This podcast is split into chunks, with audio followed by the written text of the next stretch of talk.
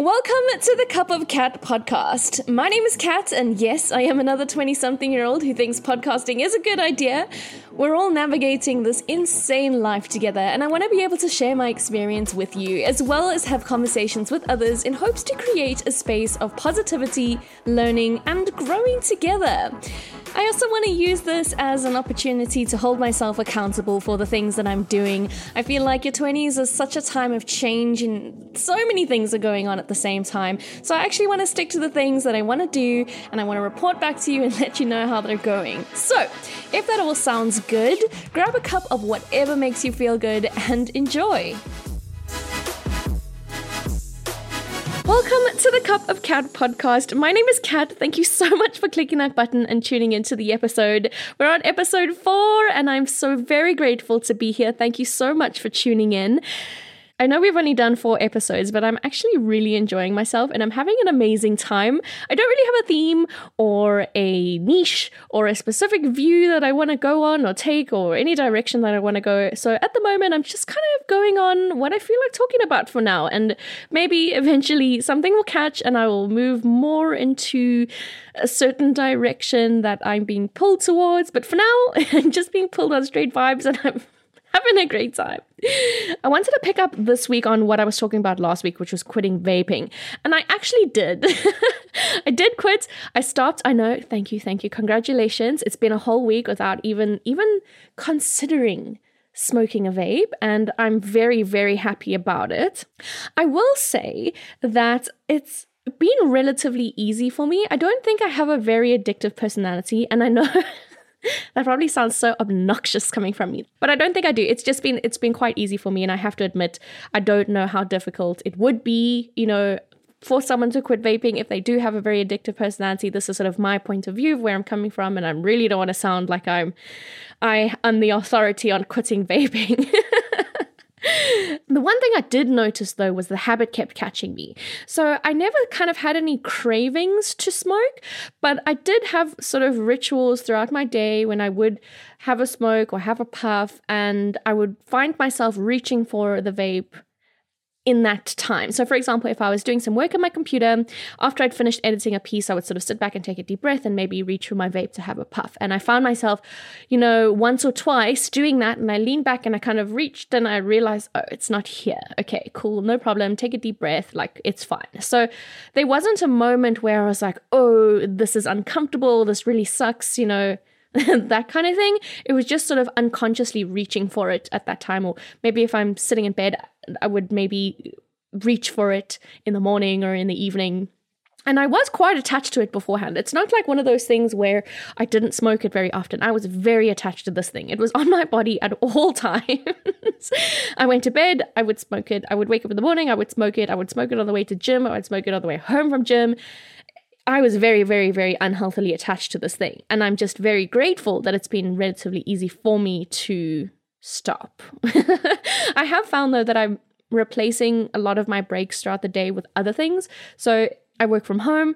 So between working and doing different projects, I would maybe, you know, lean back, I would have a couple of puffs and I would, you know, scroll on my phone and that would be my break. But now I find that, you know, just kind of sitting and staring at my phone is not really that fulfilling. so I'm drinking a lot more like hot drinks and things in between. So a cup of tea, or if it's early enough, maybe a cup of coffee or hot chocolate. It's been pretty cold here at the moment. We're in the middle of winter, and albeit it's not like a very dramatic winter because this is you know Africa, but it's cold enough to have a jacket and some fuzzy socks on. So lots of warmer drinks, and I find that replacing my breaks with having something warm and just sort of being more present with that is helpful for me. But otherwise, it's been fine. it's been absolutely fine. I do think that it's a very stupid habit, though. I mean, it's got to be one of the dumbest things I've probably ever gotten myself into. And I feel like I really did have a nicotine addiction. Um, and I know I just said I don't have addictive personality, but I feel like the reason I kicked it so easily is because I don't have an addictive personality and I just wanted to smoke it. But I, I don't know, if someone's a psychologist, help me out here. I don't actually understand it. But the reason I got into it was because when we first came to Cape Town, we uh, we got our first jobs. We really scrambled to find jobs because when we got here, we were coming to study, my partner and I, and so was I, I especially was fresh out of high school, needed a job, got a job as, as a waitress, and it was it was a terrible job. I feel like they all are, and no hate to like you know the service industry because I was in it for a very long time. But being that young and not knowing absolutely anything, I was just I was so clueless. I was so lost, and I was so just bumbling through this life. And the, one of the jobs that I had was being a waitress. So people are allowed to go on smoke breaks. And so you could just go on a five minute break and just sit outside and look at your toes for five minutes and escape the wildness that is the restaurant for like five minutes. And as a non smoker, you can't do that. You can't just say, like, hey, manager, can I just take a five minute break? You know? So that's how it started. It started with the vaping then. I think my partner might have had a vape or something and i started taking it with me and i'm like oh can i go have a smoke and it was totally acceptable and i got it uh, i could take a five minute break it was incredible and that stuck with me for a long time. I had lots of other service jobs in that kind of situation where you needed to take a break. And They're not just going to give a break to someone just because you asked. If you say you're going for a smoke, you know, they just let you go. And there was, you know, points where I worked in retail and in near shopping centers and shopping malls and things like that. And you meet a lot of people. You make a lot of friends in the smoking section. So it's like a social thing. You're not being rewarded for smoking because you're around all these people. And please bear in mind when I'm saying smoking, I'm using it as vaping. I'm saying it's interchangeably. I don't know if that is how it really is in real life, but I don't know. I see it as smoking. So anyway, you make a lot of friends and you get rewarded. And then all of a sudden you're going to smoke with the manager and you and the manager are like besties now. And so there was never any sort of like negative repercussions to smoking. But now that I'm just like not in that environment anymore and I'm working from home and I'm working for myself and I dictate my own schedule and if I want to take the day off I can take the day off. I don't need to rely on 5 minute smoke breaks to bring happiness to my life. I feel like it's a very redundant thing to be doing and it's a waste of money as well. It's really such a stupid waste of money and it's bad for the environment. And it's really bad for my lungs. Well i don't know. I haven't really felt like any significant improvement to my body and my overall well-being just yet. But i can imagine there is some positives coming from not smoking slash vaping. You know what i'm saying? Like there's got to be something good going on here. I will say though that this has kind of brought up a I don't know, like a theme for me, a recurring theme in my life, which is discipline. And so with this, I've kind of been very lucky because I've not really needed that much discipline to stop the vaping.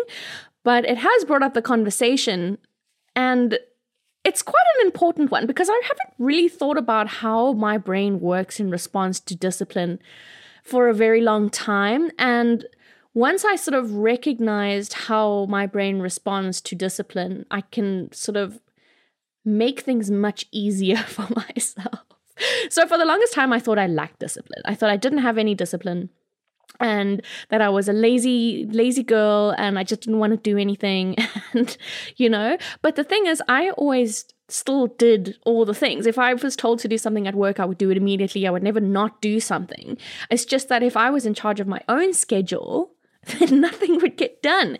And I realized that I have my discipline is in response to responsibility. So if I have a responsibility to do something, I have the discipline to do it. Or I have, you know, if there's consequences to the action, I have the discipline to do it. But if there's no consequences, the discipline does not exist for me at all. and it's so strange because if I have a lot on my plate, I am on schedule, I'm ahead of schedule, I'm doing so many things at the same time because I'm terrified of missing a deadline, I'm terrified of not meeting a certain expectation or something for clients. So if I have a lot, a lot of stuff on my plate, I am way ahead of schedule. I am going above and beyond for everybody, like no problem whatsoever. But if there is one project and it's due in like two weeks' time, best believe I'm only doing that thing the day before. And I realize it's because there's no real consequences to leaving it that late, you know, until the universe bites you in the bum and everything goes wrong that day before, which has happened to me enough times where I should have learned my lesson by now. But as the age old saying goes, if it's not due tomorrow, don't do until tomorrow. So. so then, really thinking about discipline, I started to say, well, you know, I've got a lot of discipline with the gym. Why do I have a lot of discipline going to the gym when I've never had discipline going to the gym before? I have been that person in the past to sign up for a gym. You get into a year contract, you go for a month, you fall off the bus, then you feel really guilty about it for another month, and then you say you're going to go and then you never go. And then then you really are sure you're going to go and then you just don't. And then you're too ashamed because now it's been 5 months and you haven't been, so you can't go back now because you feel really guilty about not going and then you wait another five months or six months for your year contract to be over so you can go back and, you know, cancel your contract with the gym. I've been that person. I know exactly. Hello, nice to meet you. I am that person. So, with all this sort of thinking about discipline, I'm thinking, why am I now all of a sudden very disciplined with going to the gym? And I think it's because I have assigned very tangible consequences to me not going to the gym. So, where before so now, bearing in mind, I am very motivated by consequences. Before, I would say things like, oh, well, I don't feel like going today. What's the worst that can happen? Nothing. You know, I'll delay my fitness goals. Well, you know, that's fine. It's my body and my timeline, whatever excuse you want to use, whatever excuse I wanted to use, you know. Oh, my muscles are too sore today. Oh, you know, I don't want to, you know, hurt them. I'll just stay home and rest. You know, rest days are important. you went once, girl. Like, seriously? So, what I found was that I, going into this experience, going into starting with the gym, I really did have a different mindset where my consequences for not going were far more tangible than just these other silly little things that I was making up beforehand. For example, I must go to the gym to get rid of the stress of the day. Regardless of how I feel, I will feel better afterwards. That's a direct consequence. If I do not go, I won't feel better. There is never a day where I go to the gym and I don't feel better leaving than I did going in. Even if I feel the worst ever and I do just the most basic light, I don't know, just walking for 10 minutes, you know, I always feel significantly better than I did walking in. And that is a real consequence, a real tangible thing that I can feel that motivates me to go. Another one would be like, I must move my body to get the blood flowing. I can't be creative without proper um, oxygenation of my brain. I can't think if I don't get outside and get fresh air and move my body if I stay home for multiple days in a row, my creativity just falls off the deep end. You know, I'm not moving my body. I'm, I've got, as I've said multiple times, I've got everything I need in this house. I don't need to go anywhere. And if I do that, it's very unhealthy for my brain, and I'm not going to actually be able to do the things I need to do. And that goes with being sociable as well being able to go out, see the people that I see all the time, have social interactions with them, catch up on life, that kind of thing. I need to speak to people. It's one of those things. I'm a very social person. And so going to the gym is one of those outlets for me as well. And so the consequences are that if I don't go to the gym, I will not feel good. I will not be able to stretch my conversation muscles. and I won't like get that the stress out of my body, the oxygenation in my brain, the creativity, the feeling good. So those are very tangible consequences. And so that motivates me to be very disciplined. You know, that might not be how everyone's brain works, but it's certainly how my brain works. And once I figured out that instead of trying to fix the problem, I can be mindful about how my brain works and then use that to my advantage to get what I need to get done still without without you know being a victim of going, well I have a problem with procrastination, which I definitely do. I'm sort of trying to biohack my way into being able to do the things that I want to do while still you know, dealing with the brain that I have. And so I think once I am able to form the healthy habits, I can then change up the reward system that my brain uses to motivate me to do things. But as long as the healthy habits are in place, how I got there is unimportant for now, you know, as long as the way that I got there was healthy enough. Yes. And then I can figure out how to change it later. But for now, it's about being mindful of how I find that I get motivated to do the things that I want to do. So, anyway. maybe this has been helpful for you. Maybe it hasn't. Maybe you are someone who has you know, stopped vaping and you were really addicted to it, I would love to know what your experience is. Please let me know. I said in the previous episode I did uh, start an Instagram page. so if you want to reach out, the Instagram handle is cup of cat underscore podcast. Send me a message, chat to me on there. I'd love to hear from you. And maybe you also have problems with discipline, and maybe you have found ways to biohack yourself into being super productive, even though your brain, like, sometimes just doesn't want to do it. And I would absolutely love, love, love to hear you. Maybe send me a DM, let me know. Maybe something that you have to say can help somebody else going through the same thing. And I think that would be super helpful. So if that is something that you want to do, again, it's cup of cat underscore podcast. There's no posts or anything on there. I don't know how to do it, but we'll figure it out. And yeah, and then I'd love to report back and maybe give an update. Or if you have a really cool solution or something, you know, we can help each other. So yeah. Anyway, thank you so much for tuning in. I'm going to go. I hope you have an absolutely incredible rest of your week. And once again, thank you so much for just letting me take up some of your mental real estate and just, you know, spending your time with me. I really, really appreciate it. So, have a good week. I love you lots, and I'll chat to you soon. Bye. Thank you so much for taking time out of your day to come and listen to what I have to say and listen to my podcast. I really appreciate that. I love you so very, very much. If you liked what you listened to, please give me a five star rating or a thumbs up on whatever platform you're listening to.